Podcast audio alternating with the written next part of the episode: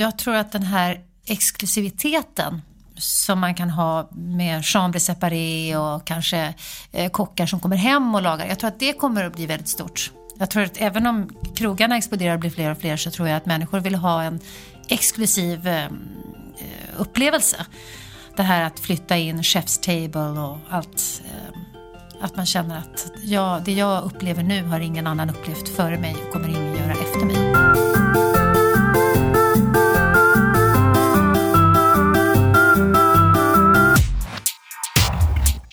var 2017 som måltidskronan till slut var över en tredjedel eh, som hamnade away from home, utanför hemmet. Och eh, vi är på väg mot samma fördelning som det är i USA som gick, precis gick över 50% på hela riket förra året. Så att vi lägger allt mer av våra pengar och vår tid och vår lust och, eh, utanför hemmet på restauranger. Och jag tror att det är liksom ännu mer dramatiskt i antal än i värde. För att det är liksom, restaurangerna som växer är inte finkrogarna. Det kan man ju se på att en del finkrogar svidar om till enklare eh, kläder, enklare sittningar. Utan man är, betalar mindre men är där oftare. Men kan man säga att det är en trend i sig själv att vi äter mer på restaurang? Självklart. Min mamma var så när vi gick på restaurang så var, vi ska beställa samma så det inte blir så jobbigt för kocken och det var liksom, det, och nu, det, nu är det tvärtom. Ja men nu är det tvärtom. Nu ska vi liksom... allt vi har på Ta in alla förrätter som finns. Alltså det är en slags en upptäckarlust där som liksom speglar, eh, ja men folk, eh, liksom, de har tjänat pengar på sina bostadsrätter och så bor alla trångt och så, så nu går vi ut liksom. Och jag tror att den stora trenden, eh, det är ju att folk inte lagar mat hemma. Johanna Westman, du har ett långt CV. Vad är roligast att göra, tv eller att skriva kokböcker? jag väljer tv, men det är mest för att jag är så sällskapssjuk. Det är lite ensamt att göra kokböcker. Det är roligt det också, men eh, tv är roligare. Hur vill du beskriva dig själv så här lite kort? Jag eh, har harvat på i den här medievärlden i 25 år nu på olika sätt. Och de senaste 17 åren har det varit eh, mat på menyn. Började som popprinsessa, slutar som mattant. Lennart, eh, boss på Food and Friends experter på trendspaning inom området mat. Hur beskriver du dig själv? Nej, men jag har fått förmånen att jobba med det jag älskar, mat, dryck och måltider och få tillbringa hela dagarna med eh, att studera de bästa innovationerna, de nyaste tankarna och de godaste drinkarna. Det är väl en fantastisk vardag egentligen. Sist men inte minst, Viggo. Nej, men jag är väl som eh, Johanna lite frifräsare i mediebranschen. Krog branschen var jag liksom en väldigt stor del av mitt liv ända fram tills jag började på Resumé. Och sen efter det så frågade Hugo på Perfect Guide om jag skulle börja, om jag skulle bli den nya AA Gill i, hos honom. Och då var jag lite så här, ja men vi testar. Och sen så eh, kan jag känna att jag är hans anda, inte med hans briljans, men försöker skriva på ett personligt och roligt och eh, sätt eh, om restauranger. Vi vet ju att långkoket, korvarna och nästan alla hipsters har dött. Eller i alla fall har de gömt sig. Under 2017 har vi sett många nya asiatiskt inspirerade krogar, teppanyakis. Vi äter steamed buns, bläckfisk, poke bowls eh, och det får gärna vara lite nyttigare. Och visst är fisk godare än kött. Sittningstiderna har slimmats ner till ett minimum i jakten på effektiva och lönsamma krogar nej, men den stora grejen som har hänt i Stockholm, jag funderar på vad är den stora grejen? Och jag tror att den stora grejen det är ju att omsättningen i krog-Sverige har fördubblats bara några år. Alltså i Stockholm så det finns ett enormt utbud av restauranger, en enorm marknad och den här marknaden har liksom växt oerhört mycket, mycket mer än den övriga ekonomin. Alltså man säger ju att men det är liksom en konsekvens av bostadsbubblan. Och det tycker jag är väldigt, väldigt, väldigt positivt. Alltså att vara i en bransch eh, där människor möts och har det härligt är jättekul. Att vara en del, en liten, liten del i det, det känner jag. Och sen så tycker jag, ja, men nästa grej, vad som är på tallriken och alltså det tycker jag är underbart. Jag tycker det är mer den här själva lustkänslan är det som jag tar med mig. Jag tänker att i, i, i framtiden så är matlagning ett fritidsintresse. Alltså det är en hobby. Så man lagar mat, inte för att man måste, utan för att man vill. Det är på samma sätt som, det är sällan vi kardar ullen eller spinner tråden, men man kan göra det lite på hobbynivå. Ja. Vilken tröja eller Ja, men precis. Men, att man men gör det för att man tycker att det är roligt, men man, men man, måste måste inte. inte, längre. Nej. Därför att dels att man går ut mer och äter, men också hela den här frysmatstrenden, färdigmatstrenden blir, blir bättre och bättre också. Att man kan äta hemma för en billig penning ändå så här mat som är färdiglagat. Tyvärr alltså, jag, ja, det är ju en tråkig utveckling också. Ja, fast det kan ju leda till att det är bättre mat som, som äts och som kon- konsumeras också. Jag tror Ja. att den här eh, leveransboomen som vi har sett, den betyder mycket liksom att vi har fått en sån distribution och sån intresse för Du tänker på Foodora och Volt och dem alltså? allihopa, Uber Eats inte minst. Att, eh, jag tror att det har liksom gjort tillgängligheten, det kanske äts hemma men det lagas inte hemma. Nej. Det blir mer och mer som i USA, som alla trender som kommer därifrån. Det är väl det man har sett på tv-serier, folk som be- beställer hem hela tiden, att man beställer hem mat. Så vill väl vi ha det så också. Så kan man använda ugnen, som jag vet, några som jag känner, de använder ugnen till att förvara skor i. Krogar som, som känns liksom väldigt typiska 2017. Jag, jag kan tänka mig liksom agrikulturbar, tak, Café Nissa. Vad, vad, vad, vad tänker ni för så här? Ja, det som går rakt in i vegantrenden det är väl till- exempel Taku Taku. Eh, som har öppnat tre enheter. Jag har inte varit på, på alla, men eh, vegansk mat, vegansk snabbmat. Det är väl ett, ett exempel. Asiatiskt och blandasiatiskt. Liksom helt fritt, helt orenlärigt. Utan jag, jag tror att krogvärldens menyer kommer utvecklas mot kockarnas, eh, med kockarnas innovationer. Det handlar inte om att åka och försöka återskapa någonting man har sett i varken Asien eller Italien eller i Spanien eller för den delen Frankrike. Utan att göra det på sitt sätt. Och eh, bara för att eh, till exempel eh, Nybrogatan 38. Jag ska inte säga att det är en fransk krog. Det är en kvarterskrog som serverar bra mat. Och den kan komma ifrån Algeriet, den kan komma ifrån Frankrike eller den kan komma ifrån... Ja, jag har ätit asiatiskt där också. Så att, eh, det, det är liksom mer... Vad, köket profilerar sig, men det behöver inte vara på franskt eller asiatiskt eller på något specifikt sätt. Utan på deras sätt. Jag tänker att eh, det här Kora-vinet, alltså att vinbaren, Mm. att man kan dricka finvin och äta liten, men typ som på eh, foli, alltså den typen av ätande. Som också är inte ett helt full måltid utan man småäter lite på vägen hem nästan. Mm. sorts AV-måltid. Daglig AV. Daglig AV. Vad, vad säger Lennart? Är det, liksom, är det en import från, är det från England, USA eller är det bara en allmän trend som, som vinbarer har ju dykt upp otroligt många. Vi förutsåg det, eller vi spanade på det från London för tre, fyra år sedan och tyckte att det här vore på tiden att det kom till Sverige också. Men det dök upp väldigt många spännande vinbarer i, i London just som till exempel Ten Cases, eh, L'Entrepot, eh, Sage and Wild. Bara några tips om ni råkar vara i östra del, delarna av London så finns det många, många bra adresser där. Och det är verkligen, det är väldigt tydligt. Det som händer i London händer ett par år senare i Sverige. Vinvärlden har ju verkligen, det, det här, vad heter det, naturvins...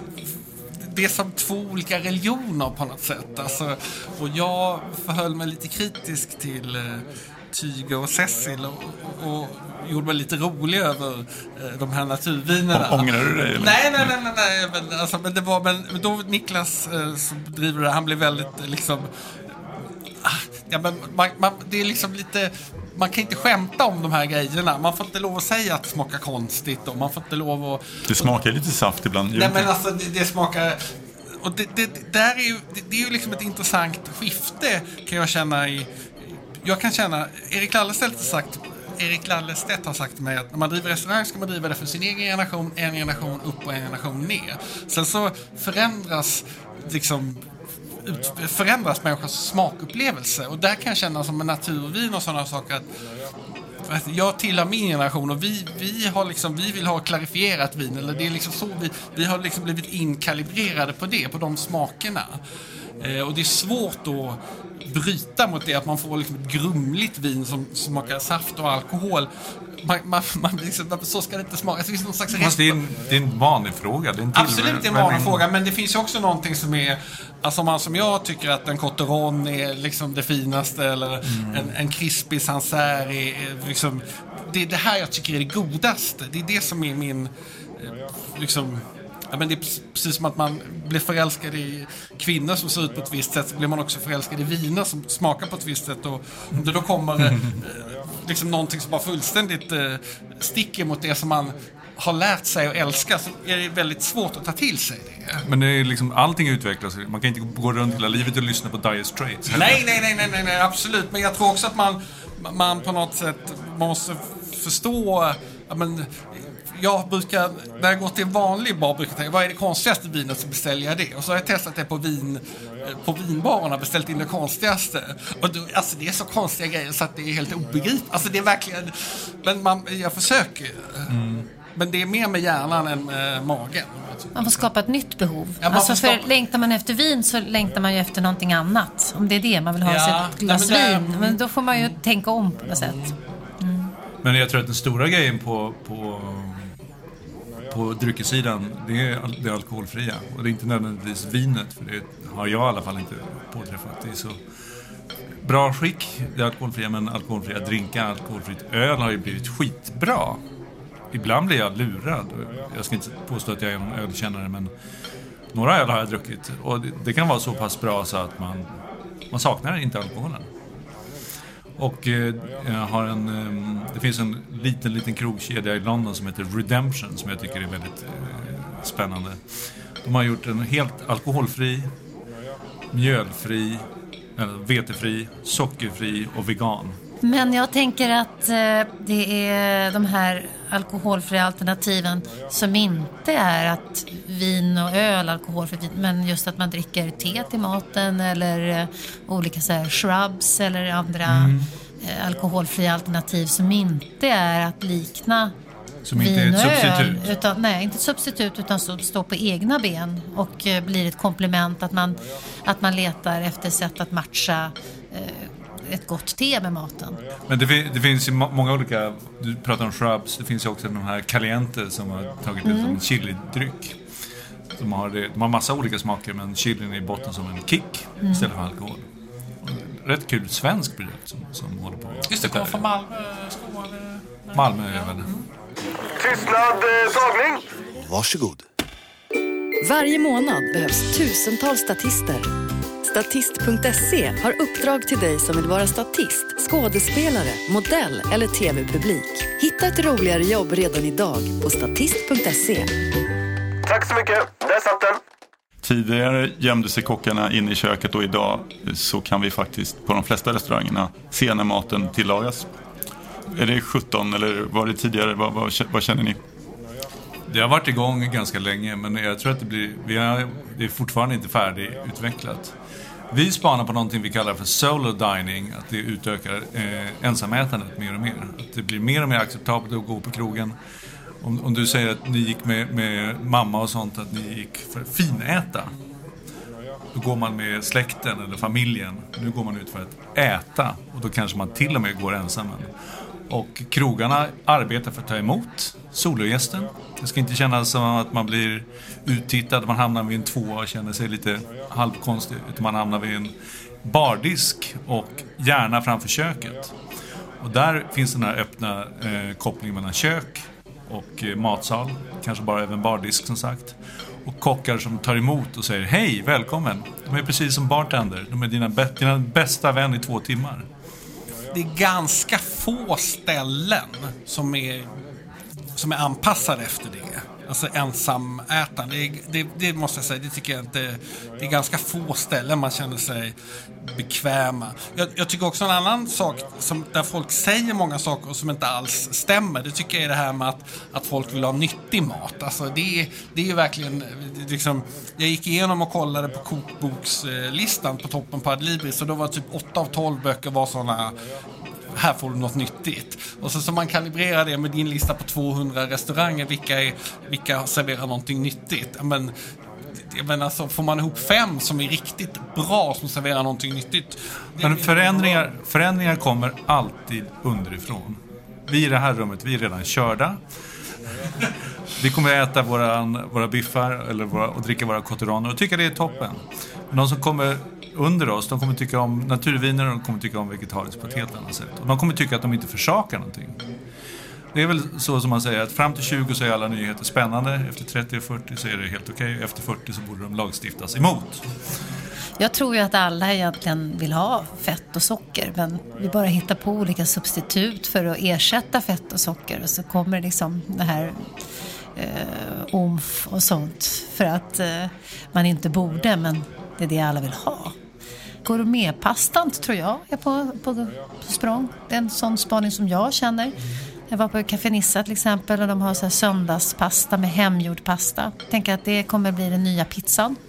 Jag diskuterade med en kompis här innan podden här och så kom vi fram till att Vissa krogar känns det som att de har blivit adaptiva med menyn så att, att, om man vill äta någonting lite billigare så går det bra.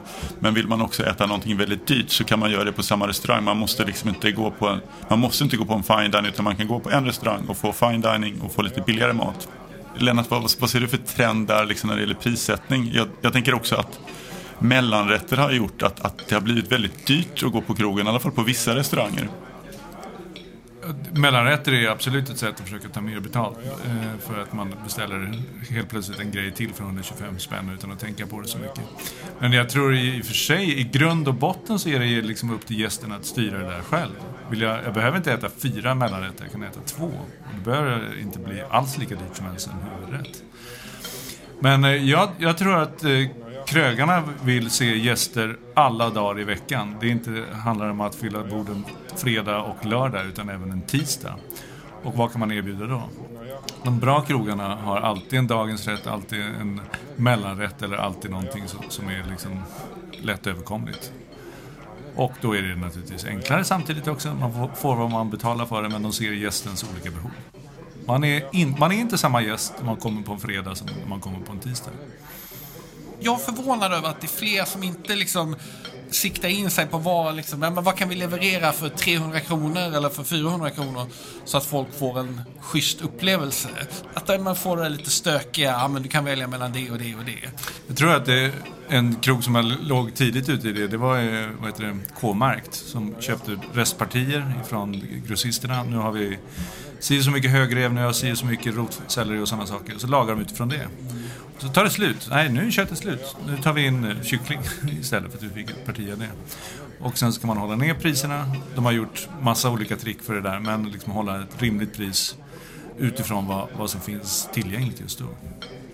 Om vi återknyter till fine dining. Vi, vi pratade om att det har försvunnit till, till viss del. Då. Samtidigt så har ju Franzén öppnat Eh, och den har väl blivit såklart, den har inte så många platser men den är väl eh, väldigt populär och eh, bokad. Vad, vad, vad, vad, händer med fine dining? Kommer det liksom, ligger det på en nivå som är lagom för Stockholm just nu eller kommer det ske något? Det är perfekt förändring? precis nu. men nej men det är väl liksom lagen om ut, utbud och efterfrågan, tillgång och efterfrågan. Det, är väl, det är väl, kommer rätta till sig självt de, blir det mindre efterfrågan så kommer någon gå under. Och eh, det kommer, jag tror att det alltid kommer finnas en viss plats för, för företagskort och representativa middagar på, på den nivån, men det blir färre och färre. Utan eh, eh jag tror att restaurangerna har ställt om sig på att de ska inte leva på företag, utan de ska leva på privatgäster. Det här med probiotika eller mikro... Jag kan knappt uttala det. Mikro Mikrobiska. Mikrobiska. Men, tror vi, får, vi, får vi se den här nyttiga maten på krogen eller, eller är det långt kvar dit? Jag tror att den kommer dyka upp, men inte, inte nödvändigtvis på det vi mest har pratat om här som fine dining. Då är det inte annat fokus. Men det, utätandet på frukost ökar ju ganska kraftigt. Och eh, det kan man absolut göra på fina krogar, men jag tror mer att det kommer vara hål i väggen, kiosker, kaféer och sådana saker som, som ökar sin försäljning. Och de kommer erbjuda nyttiga, nyttiga alternativ på ett sånt, sånt sätt som du beskriver det. Eh, jag tror att överlag så är vi bara början på att förstå vad maten gör med oss. Det handlar inte om att bli mätt. Det handlar inte enbart om att bli mätt eller få energi. Det handlar också om att bli smart. eller det handlar om att bli avslappnad, eller det handlar om att bli energisk, eller det handlar om att olika eh, stages, olika sätt att vara som man kan få på olika sätt. Idag behöver jag äta kronärtskocka för jag ska göra det här imorgon. Nej, jag, jag, jag tycker tyvärr är man alldeles för mycket att man unnar sig. Alltså särskilt när man går ut och äter, då vill man ju unna sig. Då tänker man inte så mycket på morgondagen direkt. Men nej, äter inte du utöver behov också? Det behöver inte bara vara middag, men frukost, lunch. Att du liksom, ja, nu ska jag äta den här lunchen, nu borde jag ta en bra lunch. Jag är, jag är sämst. Du är sen- bara rent jag är- sensuellt. Ja, faktiskt. Jag, äter, jag är väldigt luststyrd själv när jag äter. Ja. Nej men alltså, ska man leva nyttigt så ska man ju tycka om nyttig mat. Det är ju det. Och det är ju Så lite säger du grann och ser min- beklämd ut. Ja, det, nej, men, det- nej då. Nej, men jag, jag tycker om, jag, jag gillar ju mycket grönsaker och jag, alltså jag tycker om mycket saker som även är bra för mig. Och det är väl det jag ser när man jobbar just sådär med, med barn och mat. Det är det som är så konstigt att när man tittar på krogen att barn, barnmat säger jag inom citationstecken för jag tycker ju att det är väldigt konstigt att särskilja barns mat och vuxens mat. Men, men att vi serverar dem så dålig mat. Att vi ger dem så dåliga signaler på vad som är god mat och inte. Så att, eh, jag skulle ju gärna se att, eh, det, alltså att mat som var bra för oss gjordes, serverades på ett mer sensuellt sätt. Hur känner du när folk bara liksom följer barnens vilja och serverar dem ren pasta till exempel? Ja, nej, men då gråter man ju lite inombords såklart. och jag, alltså vi, när vi har kurser för barn så prat, vi, vi pratar aldrig om vad barn liksom vad man förväntar sig att de tycker om. Vi gör, Gör mat. vi gör mat. Vi gör mat och många av barnen kommer in och frågar vilken är deras favoritgrönsak. Då säger nio av tio morot. Eh, men sen så gör vi någonting på fänkål och så är de glada i alla fall. Tror vi i alla fall. Johanna, jag tänker på våra stackars barn då, som, som eller stackars barn, våra trevliga barn. Matlagningskurserna, hur, hur började det med matlagningskurser mot barn för dig? Var det något, sp- fanns det någon speciell start? Nej, alltså jag började ju med kokböcker för länge sedan. Då var jag ganska ensam. Nu, så, nu kommer ju alla kockar att ge ut en kokbok för barn. Det kommer att komma en enorm våg med kokböcker för barn. Men, men när jag började var jag ju ganska ensam.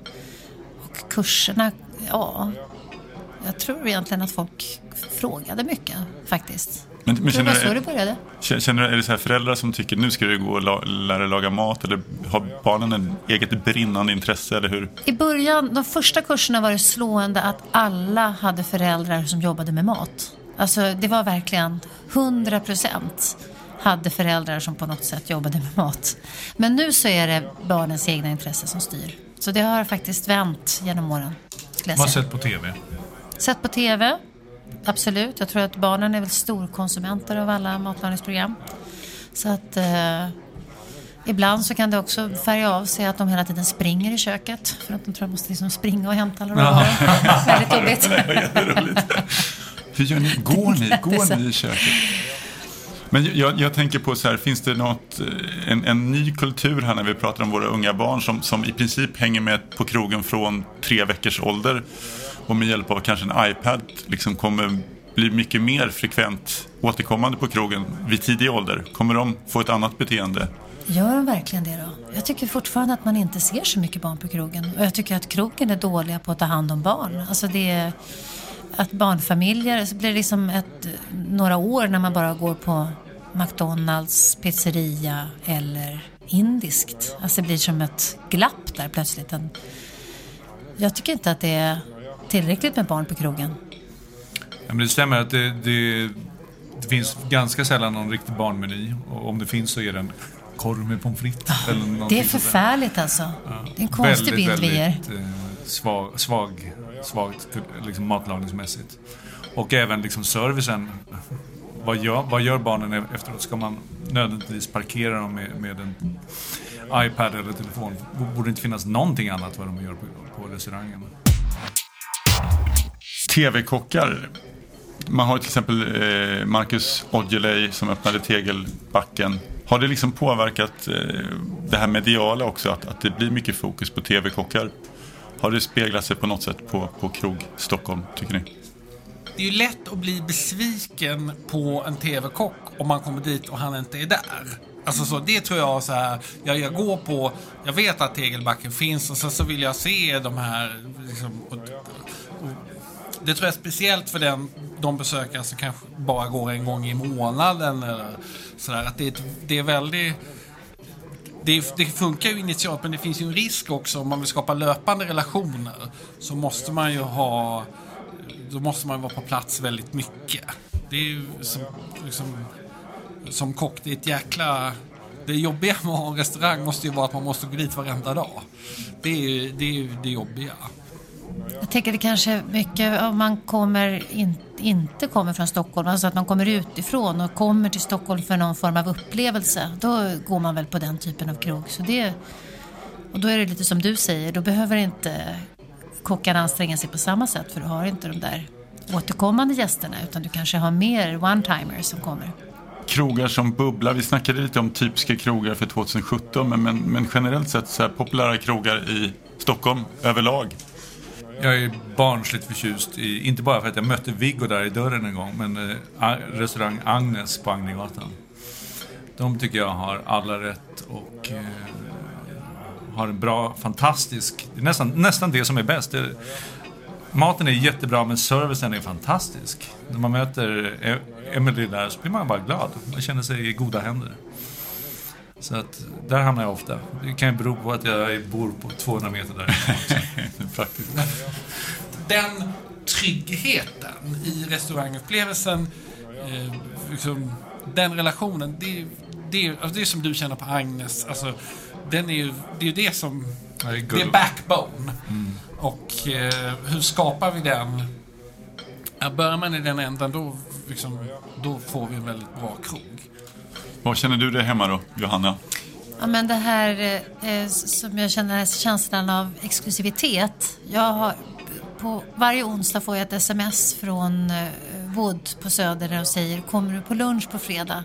För på fredagar kan man om man eh, ja, om man är ute i god tid boka in sig på att vara med på deras, i princip deras personallunch. Man får servera sig själv, eh, man får gå och ta efterrätten. Eh, det är billigt, det är väldigt, väldigt gott och man känner sig som man är del av en familj. Det är... Vilken hemlis du droppar. Ah, jag kanske inte skulle ha sagt något.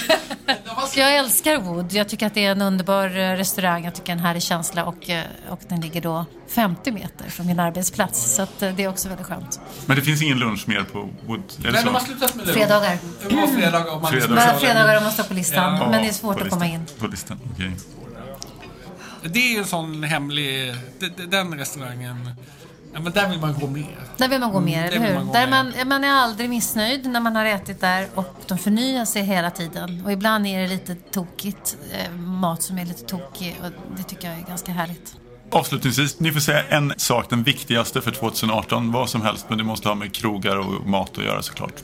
Det viktigaste för krogar och mat inför 2018 eh, tror jag är upplevelser. Att det handlar om, inte, inte bara maten. Maten måste vara fantastisk, drycken måste vara utomordentlig, men det måste vara någonting mer med det. Det måste vara en punkig inredning, det måste vara en fantastisk servitris, det måste vara en upplevelse att få vinet och allt för en. Det är någonting mer än bara det som är på, i glaset och på tallriken. Ja, men jag tänker, ja, jag tänker ju lite i samma bana men att hjärtat är med på något sätt. Ja, att kärleken syns på tallriken, det är, det är min längtan. Ja, om jag ska säga någonting helt annat då så, så tror jag att eh, den restaurang som liksom kan koppla ihop det digitala med själva restaurangupplevelsen. Den har liksom, där finns liksom, nej men att det här Pinchos, eh, de har liksom lyckats men att det skulle kunna komma fler restauranger där man liksom, ja men vad kostar, alltså det är lite men jag hör att de Pinchos de vänder sig liksom till sjuksköterskor och, och vårdbiträden. För de vet hela tiden... Ni känner till den restaurangen? Eller? Nej, berätta. Nej, det går till så att man, man, allting beställs i en app. Och Så betalas. Du betalar så allt, gör allting i en app. Så att all, hela liksom upplevelsen. Och, om vi tre tillsammans så är det aldrig så, ja men du drack två drinkar, jag drack en och hur ska vi dela upp notan? Och, ja, men så, så, ja men jag har bara... Utan alla, liksom, du har din eget, ditt, ditt eget konto. Och eh, det är liksom, de har gjort det på ett jättebra sätt och nu har de öppnat en eller två restauranger i Stockholm. Men jag tror att det skulle kunna finnas fler restauranger där Liksom, jag vet att jag har 400 kronor och att man kanske redan innan var så här, men jag ska äta och dricka för 400 kronor. Men då, då får du liksom förslag på de här grejerna, de här grejerna ska du dricka. Där finns det någonting eh, som liksom, jag tror väldigt många skulle tycka, alltså det finns någonting i det som är, jag trodde länge att Vapiano skulle utvecklas åt det hållet. För de har liksom förutsättningar. det kräver ju liksom digitala muskler. De Pinchers höll ju på i två, tre år innan de fick ordning på sin app. Det blev mycket fel under resans gång. Så det är väldigt st stor uppstegskostnad. Men en sån koncern som Melker skulle kunna eh, de skulle kunna liksom göra någonting där. Jag skulle vilja säga en sak. Och det är mat och integration. Det tycker jag vi pratar om för lite i, i Stockholm. Att vi inte ser eh, eh våra, ny, eh, våra nya kulturer i eh, krogsverige. Det tycker jag är synd. Vi skulle se mer afghanska restauranger, mer eh, eh iransk mat. Så den trenden längtar jag efter. Jag tror att det kommer bli en ny en diskussion och fråga om hur personalen behandlas på, på restaurangerna. Det kommer bli en, en grej att det är inte, det är inte okej okay att beordra övertid i hur mycket som helst. Det är inte okej okay att kasta stekpannor på varandra. Det är inte okej okay att, att skrika. Eller, liksom, jag tror att det kommer komma en slags eh, våg av befrielse på ett eller annat sätt till krogvärlden även i Stockholm.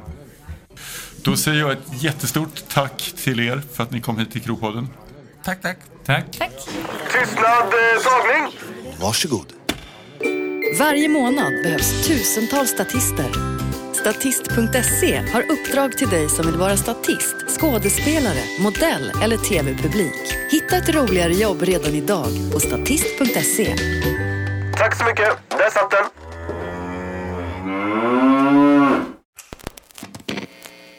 Podcasten produceras i samarbete med Poddbyrån.